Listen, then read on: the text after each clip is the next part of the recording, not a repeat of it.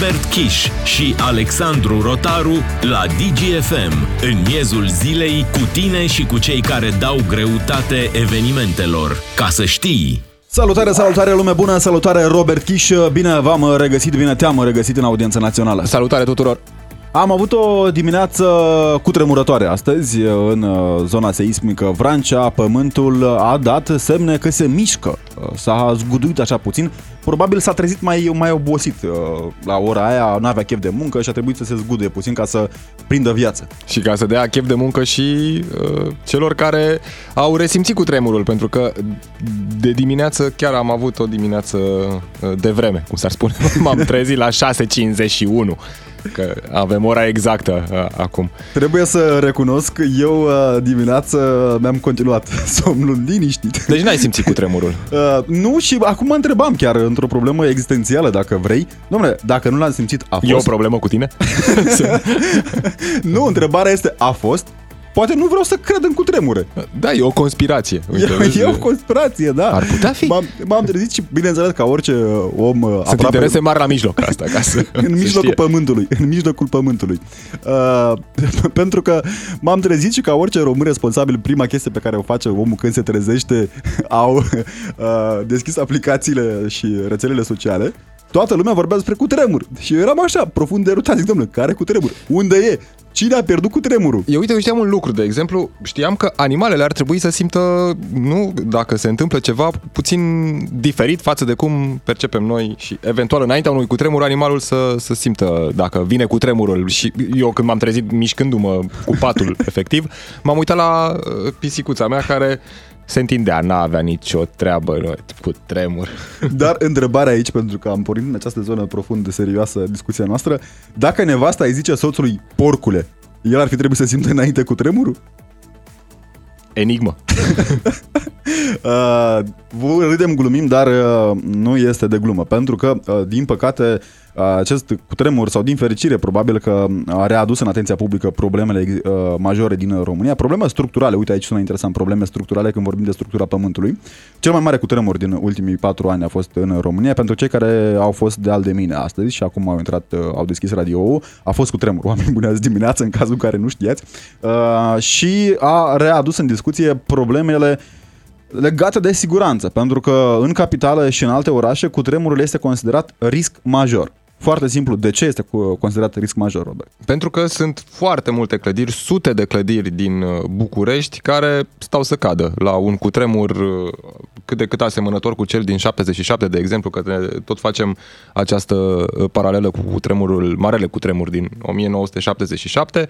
Uh, în București există în acest moment 363 de clădiri aflate în clasa 1 de risc seismic, cunoscute clădiri cu bulină roșie, Oficial. dar mai sunt și 373 în clasa 2. Pe lângă uh, aceasta, adică pe lângă cele două clase de risc seismic, sunt uh, aproximativ 1600 de clădiri încadrate la urgențe, dar aceste clădiri, uh, într-o analiză pe care o puteți citi și pe site-ul digi24.ro, sunt foarte ușor pot fi încadrate în uh, Din expertiza făcută în 1999. Roșie. Pentru voi uh, care sunteți împreună cu DGFM la această oră, 0774 601 601 numărul de WhatsApp unde așteptăm mesajele voastre și bineînțeles că de fiecare dată ne auzim puțin mai târziu pe 031 400 2929 în direct cu voi pe DGFM.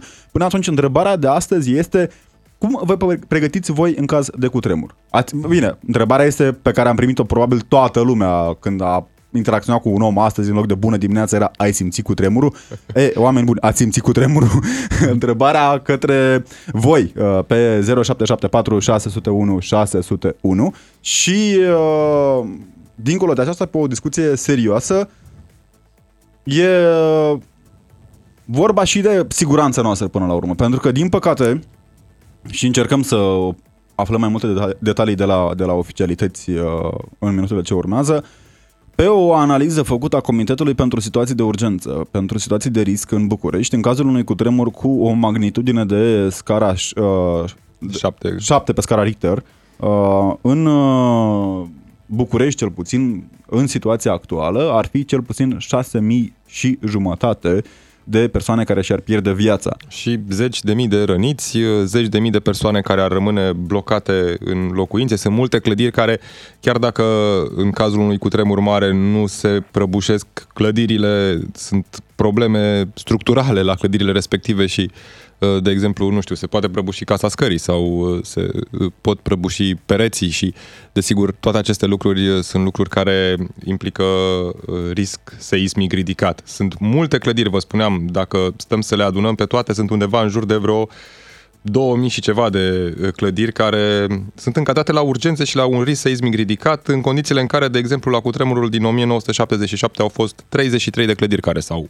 prăbușit și Uh, știm foarte bine că atunci am vorbit uh, de o tragedie. S-a vorbit la momentul respectiv de o tragedie. Și a fost o tragedie uh, și din păcate avem acest prost obicei al uitatului, pentru că în aceste momente foarte multe clădiri din țară, nu doar din București, sunt cu risc seismic. Problema majoră este că vorbim și de o irresponsabilitate colectivă. Adică eu cel puțin în București, dar și în Iași am văzut Uh, clădiri care maschează bulina roșie. Și logica este ușor de înțeles. O bulină roșie automat scade din valoarea de piață a acelei clădiri incomensurabil. Uh, dar nu se gândește nimeni la ce s-ar putea întâmpla după. Acesta poate fi și motivul pentru care, de exemplu, multe clădiri din București nu sunt uh, nu e actualizat acest risc seismic pentru clădirile respective, pentru că din momentul în care se pune o bulină roșie pe clădirea respectivă, valoarea sa imobiliară scade. Și atunci nimeni probabil nu își dorește să Uh, cel puțin cei care vor să le vândă nu își doresc să aibă o clădire cu o valoare mai mică. Dar cum autoritățile spun lucruri trăsnite, mi-am adus aminte de uh, un know-how uh, găsit pe piață de domnul, nu știu dacă ți mi-aduce aminte, de domnul Bădulescu. Domnul Așa. Cudulapu. Da, da, știu. știu, știu. E, pentru cei care sunt cu noi uh, în aceste momente pe DGFM, domnul Bădulescu uh, e fostul viceprimar al capitalei. Uh, Consilier răm- PSD. Da, da. Rămas în memoria colectivă pentru exprimările sale plastice, ca să zic așa. Ei, practic omul vorbea ca... Nu vreau să fac discriminări sau jigniri. Omul nu vorbea civilizat, ca să fim mai exacti. Domnul Bădulescu ne anunța acum 5 ani în urmă, prin 2017, că a găsit domnia sa o companie care dezvoltă un proiect pe care Primăria Capitalei voia să-l cumpere. Slavă Domnului că nu l-a, n-a reușit să-l cumpere. Uh, prin care mm, au ei un aparat ce te anunță cu 4 ore înainte de cutremur că va fi cutremur. Ok, da.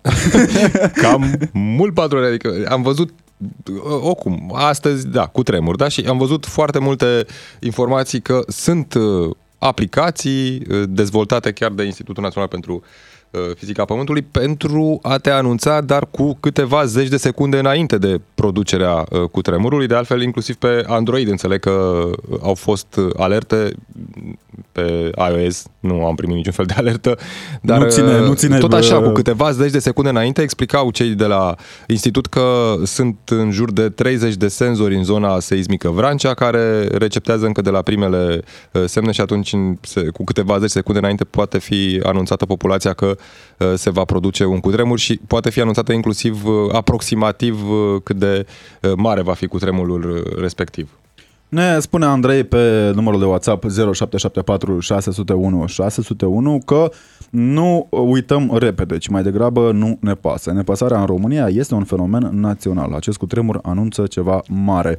Uh, nu vreau să intrăm în acea zonă a speculațiilor, pentru că, după cum bine spunea Robert mai devreme, uh, matematic vorbind și din punctul de vedere a tehnologiilor existente pe Pământ în acest moment, cu tremurile nu uh, pot fi anticipate. Uh, imprevizibile. În termen de uh, mai mult de câteva secunde sau maxim minute.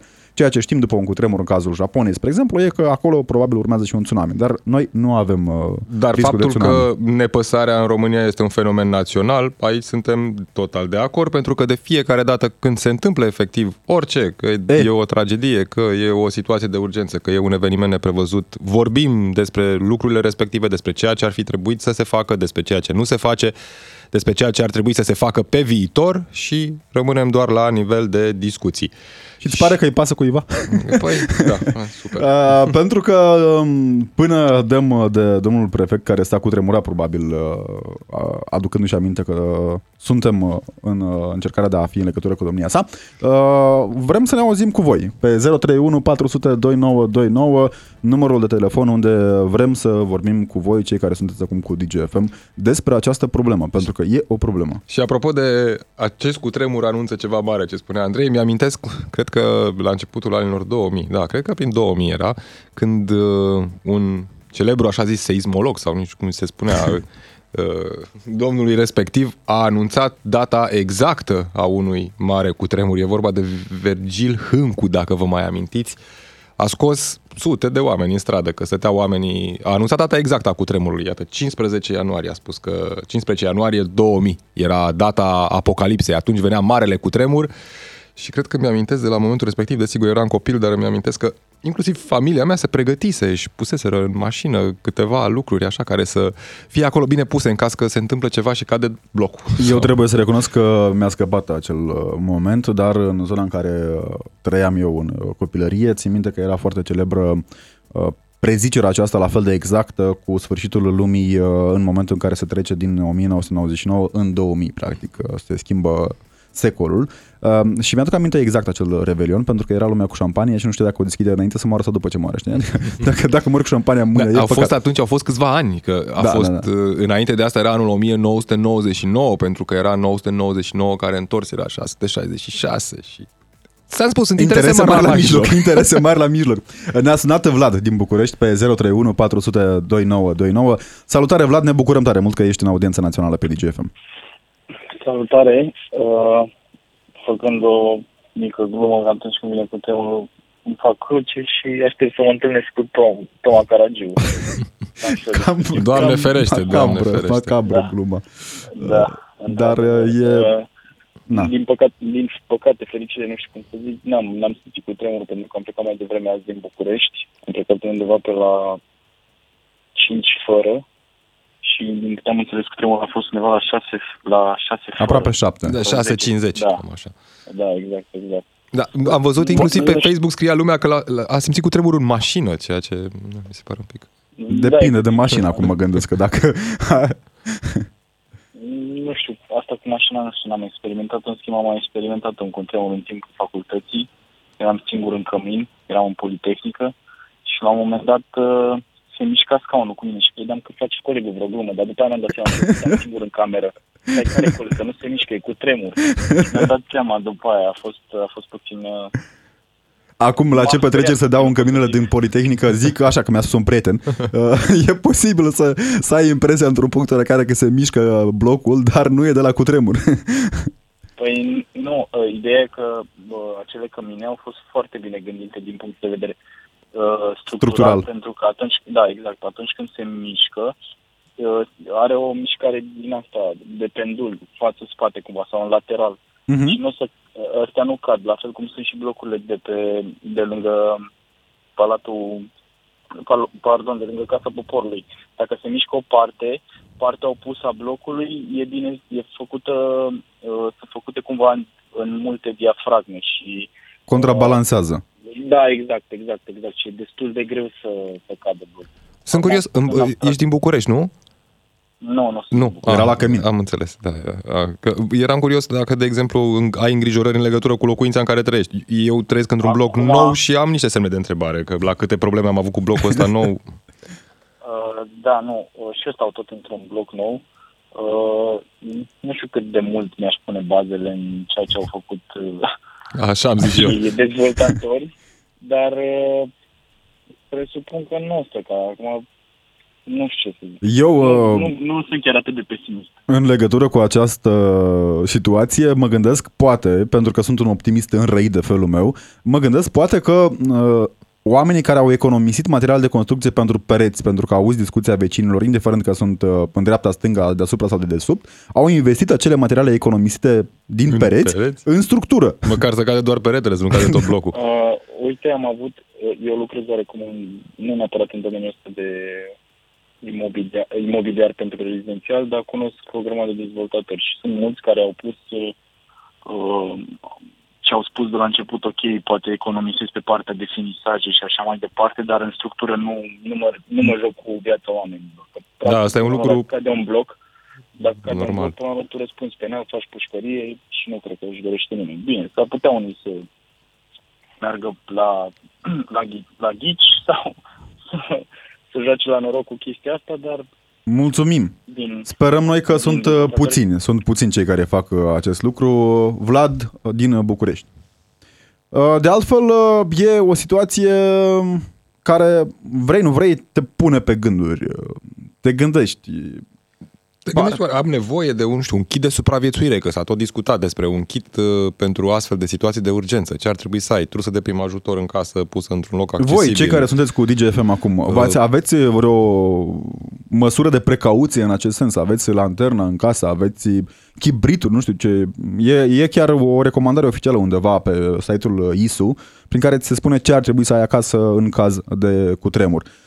Până atunci uh, ne-a mai scris cineva pe numărul de WhatsApp 0774 601 601 și ne spune că vorbim de cel puțin 20 de ani de acest aspect care poate fi o catastrofă, mă refer la cutremur. Și uh, rămâne o discuție. Întrebarea este de ce?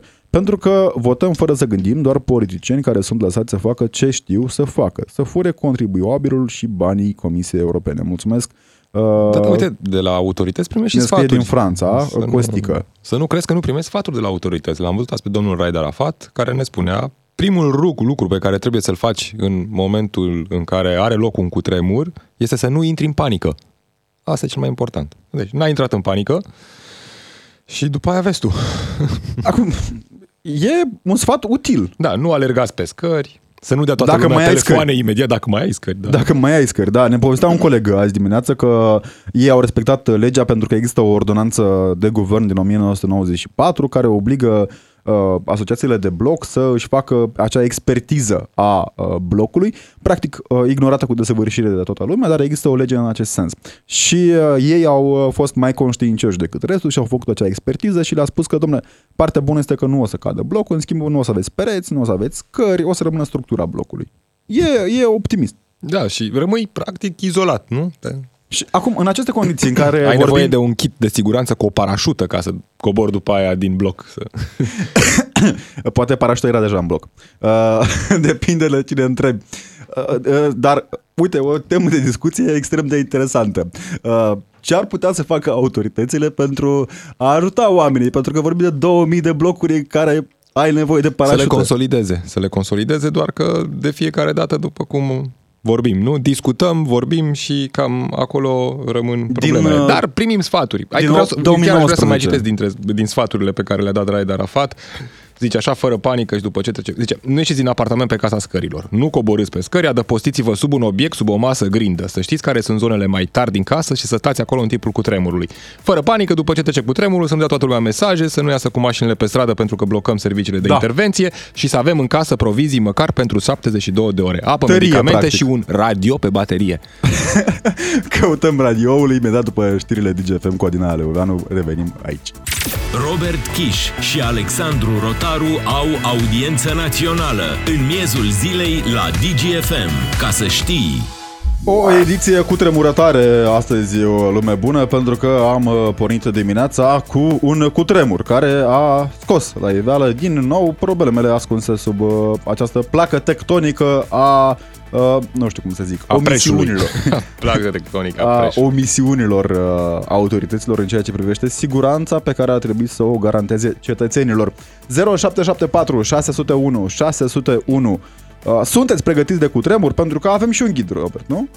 Avem un ghid, avem un ghid, chiar am fost curios și am intrat, există un, o pagină web numită fipregătit.ro, e o pagină ISU, e platforma națională de pregătire pentru situații de urgență și avem aici un plan personal prin care ni se spune că fiecare familie trebuie să aibă un plan de urgență, dar și o trusă de supraviețuire cu obiecte care să permită supraviețuirea pentru 3-5 zile. Deci un, o trusă. Câteva nu? detalii de acolo. Câteva detalii. Apă, 4 litri de apă de persoană pe zi, alimente, Fai, mâncare în cutii de conserve, alimente deshidratate, batoane energizante, biscuiți de secare, dulceață, sucuri, cea, cafea, ceai. După caz, alimente pentru nevoi speciale, mâncare pentru bebeluși, lapte. Îmbrăcăminte și încălțăminte pentru fiecare persoană în funcție de anotimp. De asemenea, nu uitați lenjeria de corp, mulțumim. Un sac de dormit sau două pături călduroase pentru fiecare persoană, o trusă de prim ajutor, aparate utile, aparat radio, lanternă, fluier, telefon mobil, articole pentru copii, jocuri în funcție de vârstă, cărți de colorat, creioane, jucării pentru copii, articole de igienă, hârtie igienică, săpun, șampon, deodorant, pastă de dinți, periuțe de dinți, pieptens, saci de bucătărie, Bun. articole personale, cărți de identitate, bani, cecuri, numere de telefon. Deci o o trusă de prim ajutor, mi se, sau cum zice, o trusă de supraviețuire, pare că ai nevoie de vreo două trolere. Aici dilema să... este ce se întâmplă cu cei care dorm, spre exemplu, fără lenjerie de corp. Trebuie să pună în trusă, nu trebuie să pună în trusă. Dar, uh, revenind către partea serioasă a problemei, uh, vorbim uh, imediat cu un inginer și cu prefectul capitale, care înțeleg că a revenit în audiență națională. Bună ziua, domnule Greblo! Bună ziua! Mulțumim tare mult că sunteți în audiență națională pe DGFM. Uh, o situație care ne-a adus cu gândul la ce se întâmplă cu siguranța din București. Întrebarea pe care și-o pune toată lumea în aceste momente, câte blocuri sunt un adevărat pericol, de fapt, în, în capitală? Nu, e greu de spus, având în vedere că suntem într-o uh, situație ipotetică. Ce se întâmplă dacă? Uh, nu știm, uh, în, cadru, în cazul unui cutremur, de uh, magnitudine uh, mare. Nu știm dacă uh, cât de mare va fi aceasta, în funcție și de zona, de magnitudine și așa mai departe. Nimeni nu poate să spună. Cert este că sunt multe uh, sute de, de clădiri cu risc seismic foarte ridicat. Și ce se întâmplă cu clădirile respective? Pentru că discutăm doar de la an la an despre ele și cred că destul de puțină acțiune, efectiv. Principala responsabilitate este a primăriei capitalei, care după ce le identifică pe baza unor studii trebuie să facă, toate, să ia toate avizele, să facă proiectele de, de, de consolidare să, și să poată să treacă la executare. Bun, dar prefectura are în subordinea sa, sau mă rog, are printre atribuții gestionarea inclusiv a situațiilor de criză. Uh, într-o situație de criză uh, provocată de un cutremur, care este considerată situație de risc major în capitală, uh, care este procedura? Ce se întâmplă în momentul acela? Avem cutremurul, Doamne ferește, poate se lasă cu, în situațiile cele mai dramatice, se lasă Prefectul cu... este și președintele Comitetului Municipal exact. pentru situații exact. de urgență. Și în această calitate are un rol deosebit în a coordona principalele activități din păcate, post-factum, post-eveniment, cele care trebuie luate după ce cu tremurul se va fi uh, fost. Și care este procedura? Ce se întâmplă în acele momente? Procedura Poate Bucureștiul... Noi avem adoptat, noi avem adoptat încă din uh, luna iulie un amplu plan de acțiune în cazul uh, unui, uh, unui, uh, unui eveniment nedorit. Uh, toate instituțiile statului uh, știu ce au de făcut, deschid acest uh, plan care este aprobat de uh, Departamentul pentru Situații de Urgență și de mine în calitate de președinte al Comitetului Municipal și absolut toate au persoanele desemnate, au mijloacele materiale cu care intervin, există o coordonare, există responsabil pentru fiecare uh, situație în parte, astfel încât post-eveniment, eu cred că nu vor fi probleme, și se va interveni uh, la timp și uh, cât mai uh, eficient posibil. Deci ne spuneți că autoritățile sunt pregătite pentru un eventual dezastru. Uh, recent a avut loc uh, și au loc periodic uh, exerciții cu privire la uh, modul cum trebuie să acționeze inclusiv autoritățile în cazul unei situații nedorite și din acest punct de vedere v-am spus, cred că stăm bine. În ceea ce privește prevenirea consecințelor unui eventual cutremur, aici lucrurile sunt un pic mai complicate și țin în primul rând de responsabilitatea primăriei generale a capitalei. Mulțumim, care, mulțumim. Vă rog, vă rog, vă rog. Care ar trebui să aibă un plan concret de acțiune cu identificarea acelor uh, uh, imobile cu risc seismic uh, ridicat asupra cărora trebuie să intervină imediat. De asemenea, cu un program multianual, cu o bugetare corespunzătoare, cu adoptarea până atunci a tuturor actelor administrative necesare, adică avize, autorizații, studii de fezabilitate și așa mai departe. Mulțumim! Uh, plan care în, ultima, în ultimii ani a fost practic sau aproape abandonat. Domnule prefect, din păcate am văzut uh, o simulare, dacă vreți, în care chiar autoritățile ne anunță că în cazul unui cutremur de 7 pe scara Richter vom avea riscul să înregistrăm 6500 uh, de persoane decedate. Mă gândesc cum, cum, cum ar putea... Nu aud, să știți, vreau din ce în ce mai greu. Revenim, Alo. revenim asupra subiectului. Mulțumim tare mult pentru intervenție și pentru explicație. Toni Greblă, prefectul, uh, municipiu, prefectul municipiului București și președintele Comitetului pentru Situații de Urgență, practic în situații uh, de dezastru natural și calamitate. Vedem care este părerea, în schimb, a uh, oamenilor care chiar fac lucruri, oamenilor care se implică și care ne dau cifre pe care eu trebuie să le cunosc, tind să, să le cred. Matei Sumbăsacu, inginer constructor și fondator al Asociației pentru Reducerea Riscului Seismic. Bună ziua, mulțumim tare mult! Bună ziua, mulțumesc pentru invitație. Nu am cum să nu întreb acum. Ați, nu știu dacă ați auzit uh, ce citea colegul Robert mai devreme pe instrucțiunile autorităților. Aveți uh, hăinuțe, lapte de copii, lapte praf uh, și altele întrusa necesară în caz de cutremur?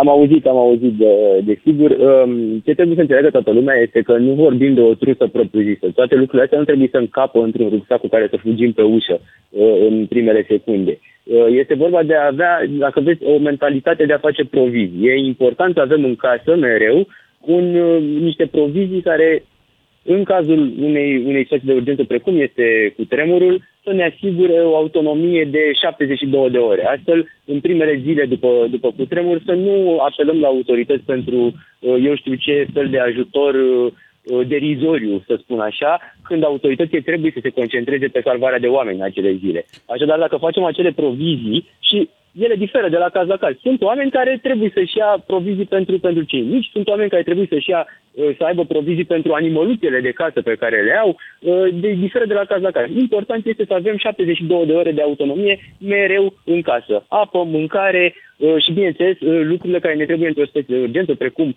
lanterne, pelerină impermeabilă, sac de dormit, radio pe baterii, iarăși foarte puțin, foarte puțin discutat, dar prin radio se pot da majoritatea mesajelor din partea autorităților. Eu personal vă mărturisesc că am niște provizii în casă, nu cred că am o trusă completă, pentru că din când în când mai mănânc din conservele alea și în, în perioada de autonomie de la, de la 72 de ore, poate că acum sunt pe la 48. E bine, bă, practic faceți, cum, anticipați situația de criză și consumați din rezerve. Nu știu dacă vă aduceți aminte și voi cei care sunteți cu DGFM acum, în începutul pandemiei avem rezerve strategice naționale de conserve, alea de pe Vrancea, culmea, din Vrancea, chiar de la cutremur, erau puțin mâncate de către de către oficialități care le-au dat de pomană în alegeri. Uh, ne bazăm pe, pe rezervele de stat. Uh, domnule inginer, revenind la partea mai puțin ludică, că noi aici avem o abordare așa, nu foarte serioasă, dar partea serioasă, contraziceți cu vehemență cifrele date de autorități. Vorbiți de un număr covârșitor de uh, blocuri care sunt uh, un adevărat pericol și care încă stau în picioare, dar la o zgâlțitură așa mai uh, năstrușnică a pământului ar putea aduce în realitate o catastrofă. Uh, nu contrazicem deloc cifrele date de autorități. Uh, noi ne bazăm pe cifrele pe care autoritățile uh, însele le, le vehiculează atunci când vorbim despre 2200 de clădiri care sunt în risc de prăbușire în cazul unui mare cutremur în București. Și o să explic imediat. Vorbim și toată lumea vorbește despre clădirile din clasa 1 de risc seismic, deci clădirile cu bulină, da. că sunt cam 350, Astea sunt uh, clare, ca să spun așa, deși, ca o paranteză, uh, bulinele astea roșii au devenit albe de când au fost puse și au bătut soare. În ele e greu să mai găsiți o bulină roșie în București, de fapt.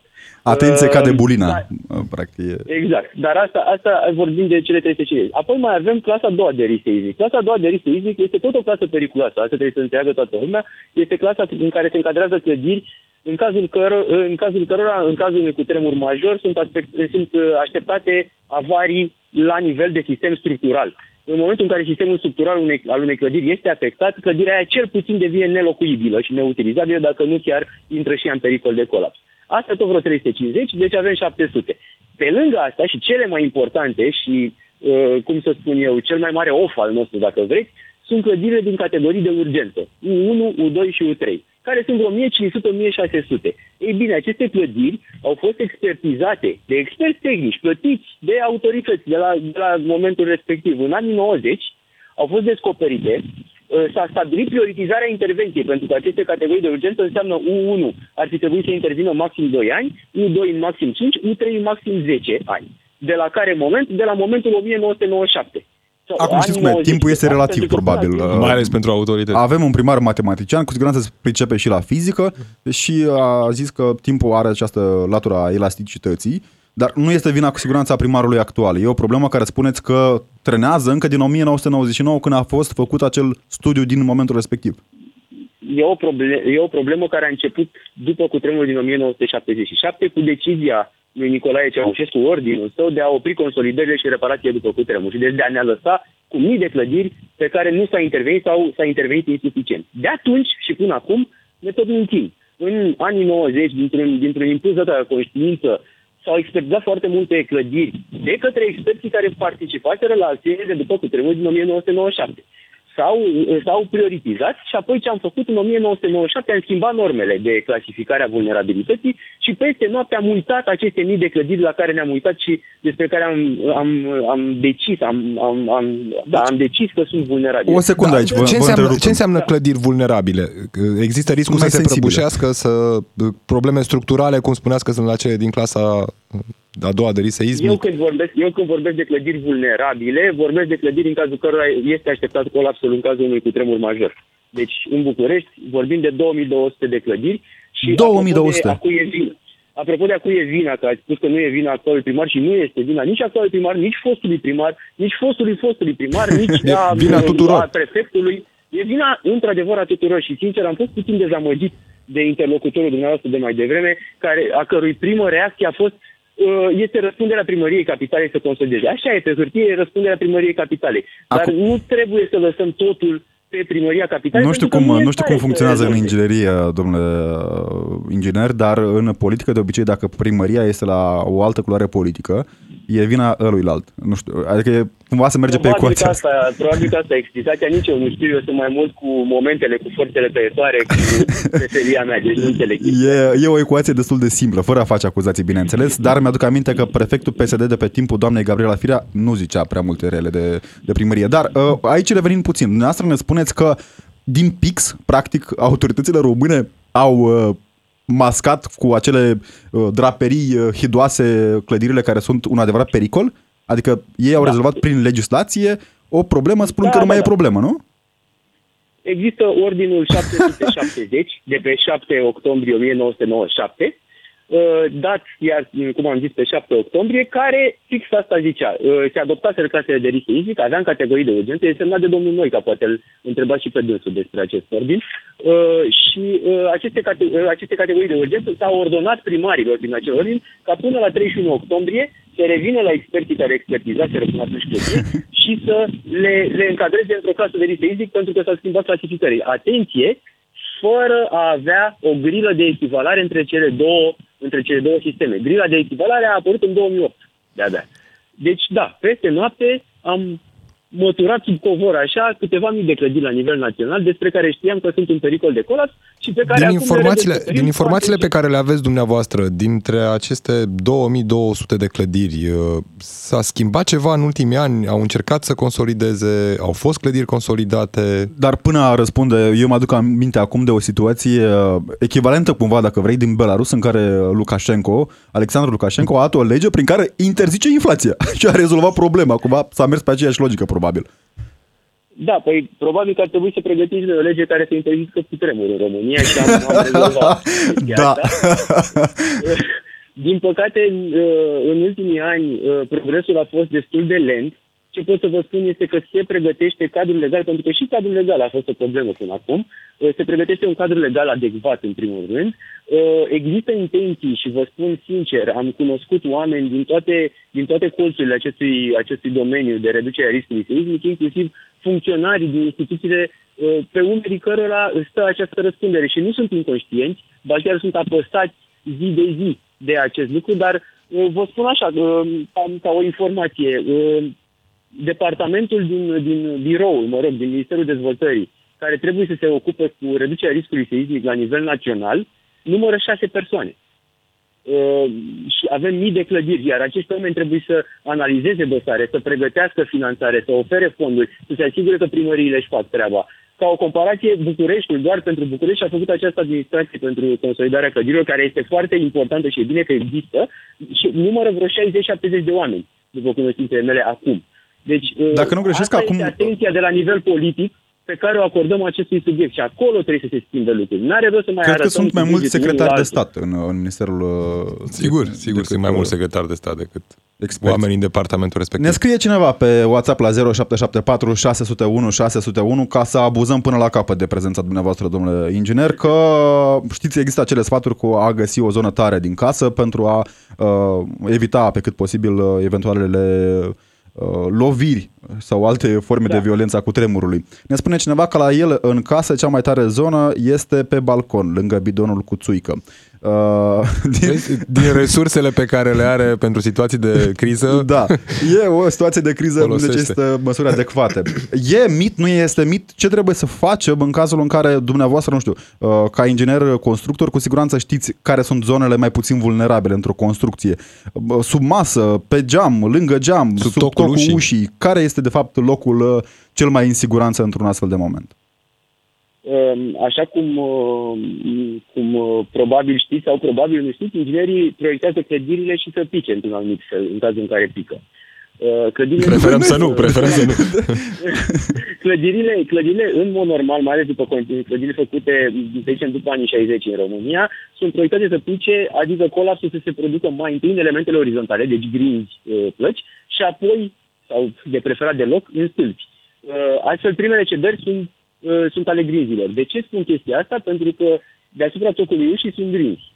Uh, ah. Recomandarea cu a sta sub tocul ușii este foarte bună pentru cazul în care nu începe colapsul clădirii, pentru că sub tocul ușii deasupra noastră nu avem tencuială care ne poate răni. Dar dacă începe colapsul clădirii, uh, este chiar o, un loc periculos de, a, de unde să ne aflăm. Uh, un loc bun, așa cum a zis, este sub o masă solidă, știu că sunt din ce în ce mai mari aceste mese solide, din păcate, în casele oamenilor, Uh, dar uh, în lipsa unei, unei, astfel, unei astfel de mese, recomandarea este să ne punem lângă un obiect masiv, uh, să ne ghemuim și să ne acoperim ceafa cu, cu mâinile astfel încât să, nu, să, să ne protejăm pe cât posibil de tencuiala care în cazul unui cutremur major va cam cădea în foarte multe clădiri, chiar și în clădiri sănătoase și nou făcute, pentru că ele sunt sunt niște corpuri flexibile care la vibrații uh, uh, suferă niște mici degradări, inclusiv căderi de tencuială, care ne pot accenta foarte rău. Partea bună că cel puțin în București, dar cu siguranță și în alte localități în țară am văzut,